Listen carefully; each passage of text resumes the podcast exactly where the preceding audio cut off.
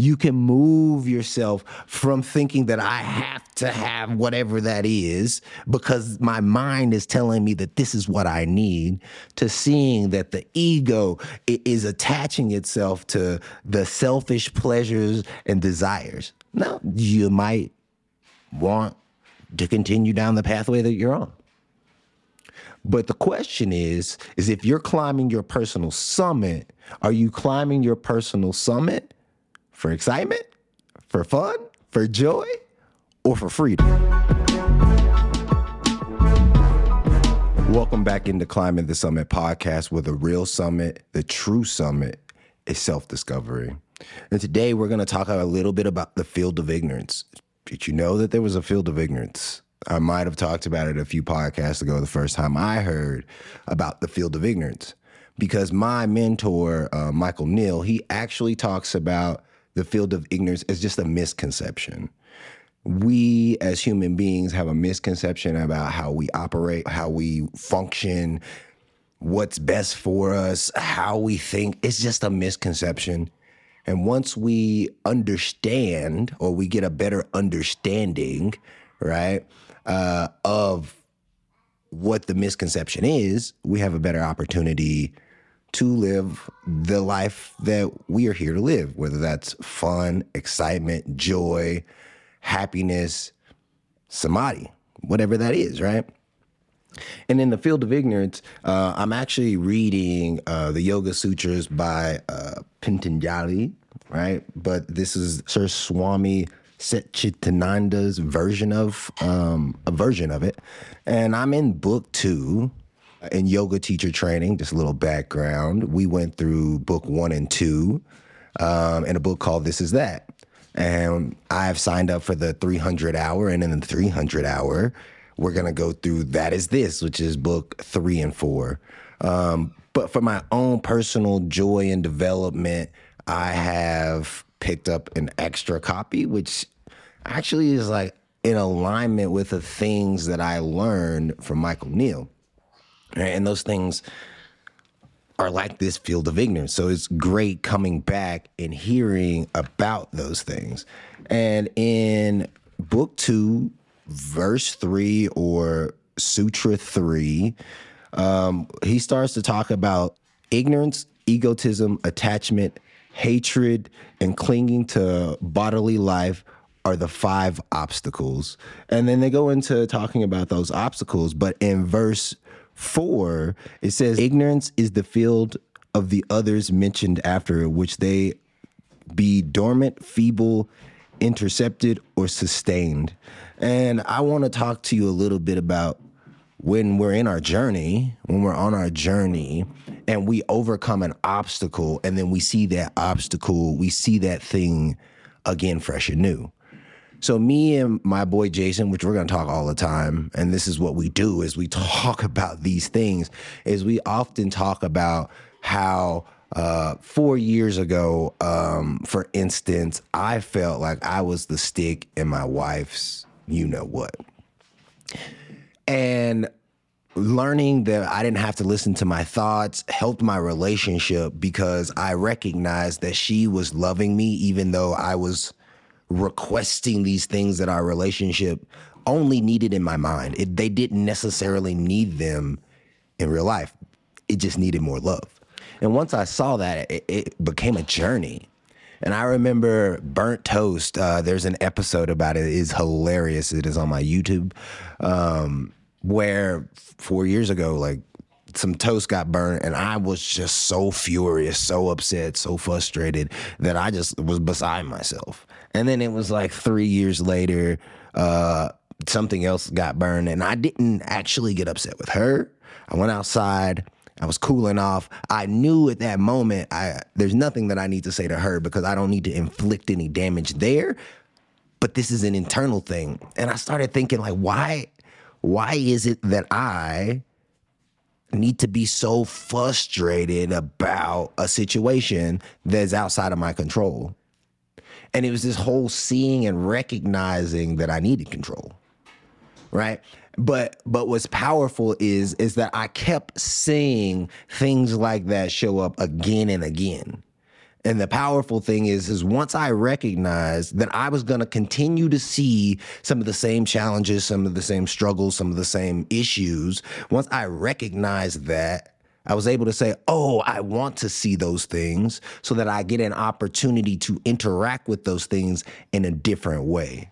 So if my goal is self discovery, if every time I wake up in the morning, I'm trying to love my children more, I'm trying to love my spouse more, I'm trying to put more love into the world for everybody that I know and I don't know. I'm I'm doing my best job to show up fully and listen to the people who are are even saying, "Hey, how are you doing today?" I'm I'm doing my best um, to do those things.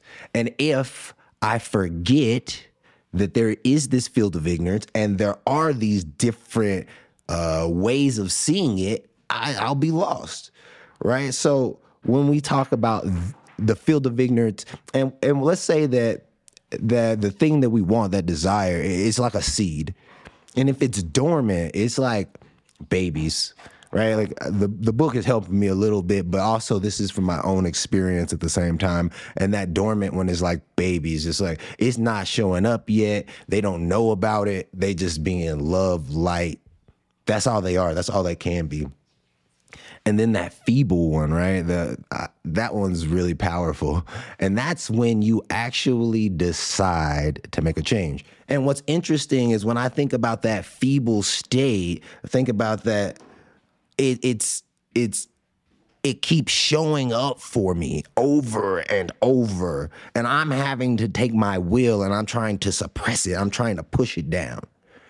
And what's interesting about that suppressing that put, putting it down what i've talked to clients about is once we uh, up level our wisdom up level our consciousness the same issue, the same problem, the same rabbit hole that we find ourselves falling in over and over again, we actually find ways to go around it because we are now aware of. How cool is that? So, like, she had to force that thing down. That's actually the intercepted state. It's not the feeble state. The feeble state is once it's moved past that, and you're at a point where it comes up every once in a while like the burnt toast. That's that that's that feeble state, right? Where it comes up and you're just reminded of it and it's not hard to push back down. It's not hard to take care of. It's just oh yeah, I still had that that initial thought, that initial thing, that initial desire. And the last one is the sustained. That's what they're talking about. And the sustained is the whatever that thing that is pushing on you is still pushing on you and you have you don't even care to push back right? And if you're ignorant about the thing that you desire that the thing that you want and let's say like let's use money for instance. And i'm going after money but i have no idea of how money works I'm going to continue to fall in the same rabbit holes. I'm going to continue to have the same issues, the same problems. But the moment that my internal wisdom drops in, the moment that I can start to see from a different level of consciousness, and both my mentor and this book talk about it from this standpoint of a building. On level one of the building, you could only see the building next to you on level five of the building, you could start to see out the building because the building was three stories next to you. You could see the AC uh, unit on the roof. You could start to see the parking lot. If you go up to the 115th floor, you're going to have a totally different view, a totally different understanding of what's going on below you. And that's that understanding piece right? So if I increase my level of understanding, I can increase my level of insight by going within, by understanding that there is this misconception. And I think that it's the outside world happening and I'm just doing my best to fight it off versus it's the inside, it's me. The things that are going on in me are being projected in the world. It's a misconception. It's a misconception.